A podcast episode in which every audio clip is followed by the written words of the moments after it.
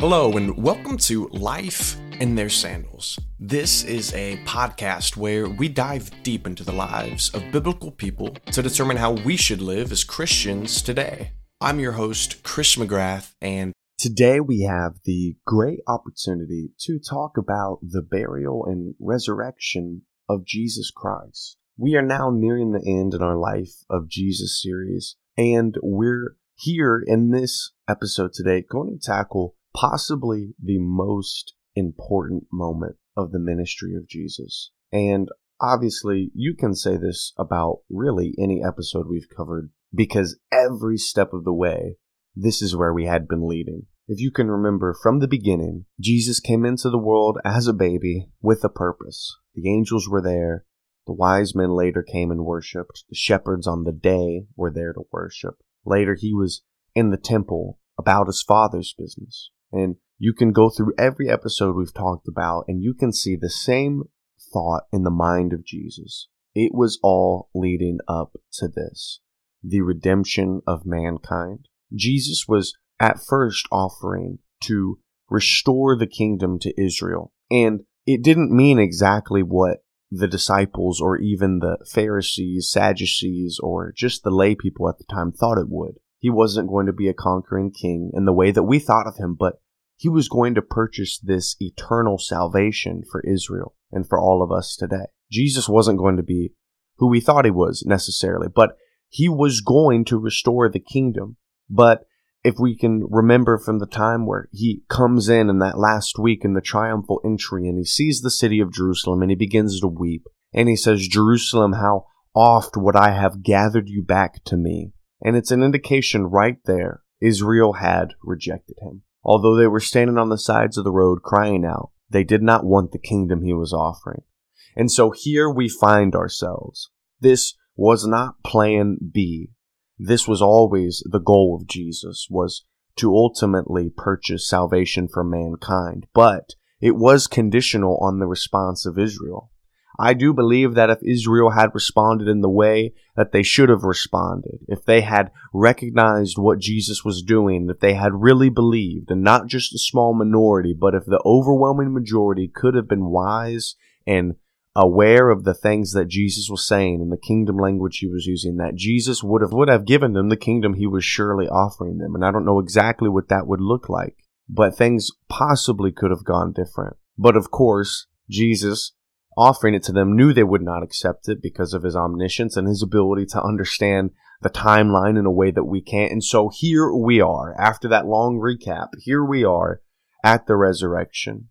Jesus is still lying dead in the tomb. In fact, we pick up from last time, Jesus hanging there on the cross, his lifeless body. Joseph of Arimathea had spoken to Pilate to get the rights to be able to take Jesus down off the cross. Joseph was a wealthy disciple, and Nicodemus was another follower, the Nicodemus that Jesus had spoken to chapters before about being born again of water and spirit. When they took Jesus down off of that cross, they wrapped him in a linen cloth and anointed it with a mixture of myrrh and aloe, which fulfills a psalm in the Old Testament. And they placed him in a tomb. This tomb was cut out of a rock, and it belonged to Joseph himself and was located in a nearby garden close to Golgotha. After he was placed in the tomb, then the tomb was guarded. The Jews were not satisfied with the blood-stained and battered and cut to pieces body of Jesus, but they wanted to make sure that the tomb was sealed and that a large stone was rolled in front of it to deny any of entrance. Additionally, Pilate ordered the Roman guards to be stationed at the tomb as a security measure. This was done to ensure the body remained undisturbed, to counter any potential claims of resurrection. Again, Pilate didn't care about this, but the Jews cared a lot. The Sabbath. After this moment, Jesus was dead, he was buried, the tomb was sealed and guarded. We find the Jewish Sabbath begin at sunset. During this time, they would uh, exercise and observe a day of rest, refrain from any work or activities. And so, because of this, the disciples and all the followers were filled with grief and shock, and they spent this Sabbath in mourning, trying to process the events that had transpired. They had been scattered, but now they're gathered and they're so confused at what's been happening. This leads us to the early morning. The day begins on Resurrection Sunday, probably as follows. First, there is an earthquake, and then there's the descent of an angel and the opening of the tomb. And as the tomb is opened, Jesus is resurrected. He has his body reanimated as he fills it again and is able to walk around. He's able to live as he had lived before, this time with a glorified body and not with the same human body, although it still had the same marks of suffering, which we know from a later account. After this resurrection, this is where we start to see the interactions of the disciples and the humans. While it was still dark, in the very early hour of deep dawn, as the Bible says, Mary Magdalene ran ahead of the other women and was the first to come to the tomb, and she found it open. In shock, immediately she runs back the nearest way to tell Peter and John about this fact. The other women who had set out with Mary were just now completing their two miles walk from Bethany to the sepulchre, and they arrived a little bit after the rising of the sun. An angel suddenly appears to them and gives them an urgent message to tell the disciples. Another party of women come a little later and they see two young men, as they say, dressed in white at the tomb and they receive words of comfort and instruction. About 6:30 a.m., Peter and John then arrive. John runs ahead of Peter. Peter of course catches up and then ultimately is able to enter into the sepulchre. Mary Magdalene came running a little later and saw the two angels out in front of the tomb again, after the other woman had already returned to give the message to the other apostles. Finally, at about 7 a.m., Jesus first revealed himself to Mary of Magdalene, but a little later. So finally, at about 4 p.m., after Jesus had appeared to Simon Peter, we find Jesus then from about 4 to 6 p.m walking on the road to Emmaus with the two disciples, and one of them being named Cleopas. Finally, in the evening, about 8 p.m., he appeared to the 11, which was actually the 10, because Thomas wasn't there, in the room with the barred doors that he walked through. This was a never to be forgotten day for the disciples. It made a new world for them, and it made a new world for all of us disciples today and all the times that we live in. So, again, to recap, we've gone through the timeline, but think of it like this and the the narratives can seem convoluted, but there really was a timeline of events that transpired and it's really unlikely that we've taken the time to study and piece all of this together ourselves, but it's so valuable to know. In that early morning, it was Mary Magdalene, Mary the mother of James, and Salome who prepared to go to the tomb. They found the tomb with the stone rolled away from the entrance, and Mary ran to tell Peter and John. And then, after this moment, Peter and John spring into action. They both run to the tomb. John is faster, so he outruns Peter and reaches the tomb first. Stooping down, John sees the garments and the linen wraps. Stooping down, stooping down, John sees the garments and the linen wraps lying there, but he does not go in. But Peter arrives and he just walks right inside and he sees the linens lying there, as well as the cloths that had been wrapped around Jesus' head, and they were folded separately. The other disciple, John, who had arrived at the tomb earlier, then enters the tomb, and he sees what has happened, and he believes. The disciples then return to their homes. Mary Magdalene then comes back to the tomb and sees the two angels inside, who informs her that Jesus has risen. And then Jesus appears to Mary outside of the tomb, and she recognizes him. When she grabs onto him and is so thankful to see the Lord. Women report after this moment, the other women then report to the disciples, the ones who had first accompanied Mary, but she had ran ahead earlier to go back and tell Peter and John. Now they go to report to the disciples all that they had seen and heard. And likely they were so astonished to receive this news. Jesus then appears to the two disciples on the road to Emmaus, but they do not recognize him at first. And as they are walking, Jesus, the Bible says, starts from the Old Testament and begins to lay out the systematic theology that would lead them to believe in the resurrection. And as he's talking, the Bible says that their hearts begin to within them, and never a man spake like this man spake. And finally, when he sits down and he hands them the bread to break the bread during the meal and prays, they recognize who he was, and he vanishes. And then they rush back to Jerusalem to tell the others. After this moment in the evening, Jesus appears to the disciples, all except Thomas, who are gathered in a barred room, where he comes to the side of the door without them knowing. Thomas is upset he doesn't see him and says, Until I see Jesus' wounds, until I see this last evidence, this previous evidence that everything had gone wrong, I won't believe he is who he is. This is really a detailed overview, as we like to do here at Life in Their Sandals, of the events of Resurrection Sunday as it's described in the Gospel accounts. Starts with the discovery of the empty tomb, the encounters with the angels, and then the appearances of Jesus to various individuals and groups. And of course, this time period concludes with his ascension, but we will talk about that in the next episode. But what are some of the takeaways from this resurrection narrative? I think that the resurrection and even the burial before, because without the burial, again, you can never have the resurrection, are two of the most profound, significant events that we have in Christian theology as a whole. So I just have many takeaways, um, as you can imagine, from these two huge events, but we'll go ahead and focus on just a couple. The first is this this totally proved, and the ultimate demonstration, that Jesus had victory over death. In everyday life, death seems so final. It seems so destructive.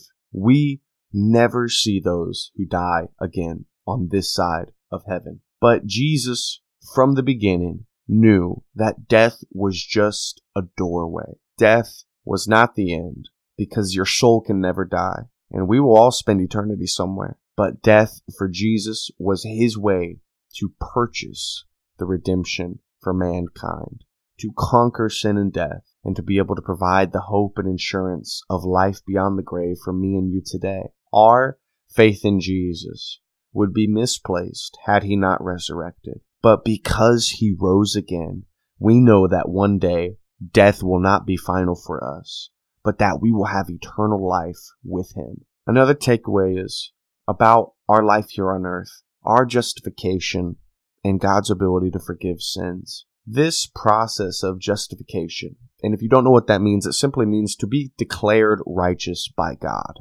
And ultimately, that's the approval we need, right?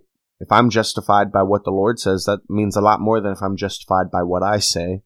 But the forgiveness of sins as well. Jesus' death on the cross was that substitutionary sacrifice, as we spoke about a couple episodes ago. He took on himself the weight of the sin of humanity. His burial then symbolizes the completion of that atoning work. If he had somehow escaped death, if he had somehow not given up fully his life, then it wouldn't have worked. But because he did die and he was buried, then today, through our faith in Jesus, we receive forgiveness of our sins and are justified before God. We're reconciled in our relationship with Him because we can identify with the death, with the burial, and with the resurrection of Jesus Christ. Of course, that's done through that process of salvation outlined in Acts 2:38 that we'll talk about more in the next episode. Following this, there's an empowerment through the Holy Spirit for ministry. And this was something that will kind of leave a cliffhanger for the next episode because that's what it's all about.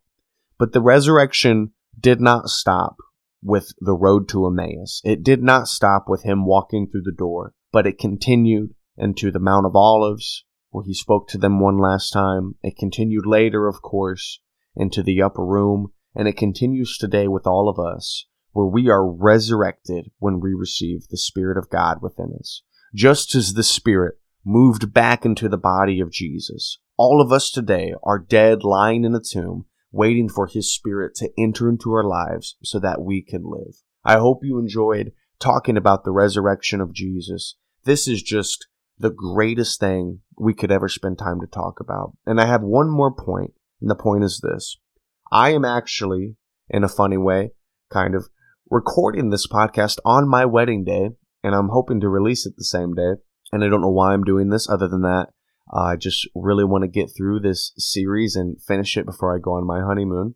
And another interesting part of this resurrection theology, another thing that I find so captivating is what Paul says in Ephesians 25 through 28. It says this Husbands, love your wives. It's going to be me in a couple hours. And how are we supposed to love? Even as Christ also loved the church and gave himself for it, that he might sanctify and cleanse it with the washing of water by the word, that he might present it to himself a glorious church, not having spot or wrinkle or any such thing, but that it should be holy and without blemish. So ought men to love their wives as their own bodies. He that loveth his wife loveth himself. This word stuck out to me today. Obviously, it is colored by the events and experiences that are going to transpire today. But I wanted to say this to everybody, especially those who are married. If you're not, this might not apply so directly to you, but it might give a little bit of insight. We ultimately are called by Jesus. Apostle Paul was not writing his own ideas. He was writing under the inspiration of the Holy Ghost to tell us this. As husbands, we are to love our wives, even as Christ loved the church. But how did he love the church? So much that he gave himself for it. We are called, if you can even wrap your head around this, to love sacrificially to the degree that Jesus loved sacrificially, where he was willing to go through the most unbearable pain and trauma in order to save people that he was not implicated in their wrongdoing. He was not implicated in the sin of humanity. He was spotless. He was clean. He was holy. But he gave up his spotless, clean, and holy life so that today we who have sin can trade in our sinful nature for the nature of Christ and to be able to be free from all sin in this life and the next. So I'm getting married today in Brooklyn. If you're listening to this, I'm so excited to get married. And this is a calling that maybe you can bring back up to me to tell me what I should be living up to. But I thought I would throw that in there also today. There's a reason for love.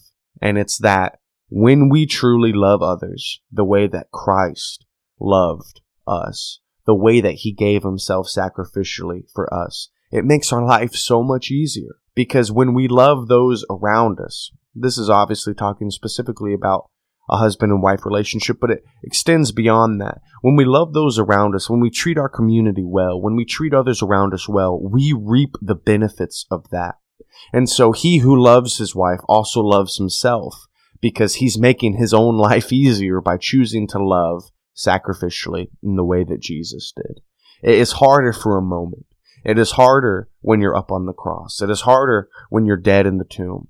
But when you get the experience of a resurrection, when all that you have given comes back to you in a way that you can receive it, it is so much better than if you had tried to avoid sacrificially loving or sacrificially giving.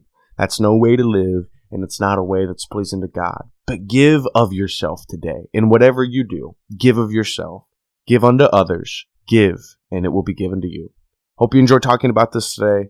I love this subject, and I love life in their sandals and what we get to do on this podcast where we just dive deep for a few moments. I know I went way too long in this episode, forgive me, but if you're going to go along on any episode, it's good that it's this one. I hope you tune in next week. We will be talking about someone who is very integral to the story of the Bible, and I know that you will enjoy it. Hope to see you next time, but in the meantime, be blessed. Have a great week.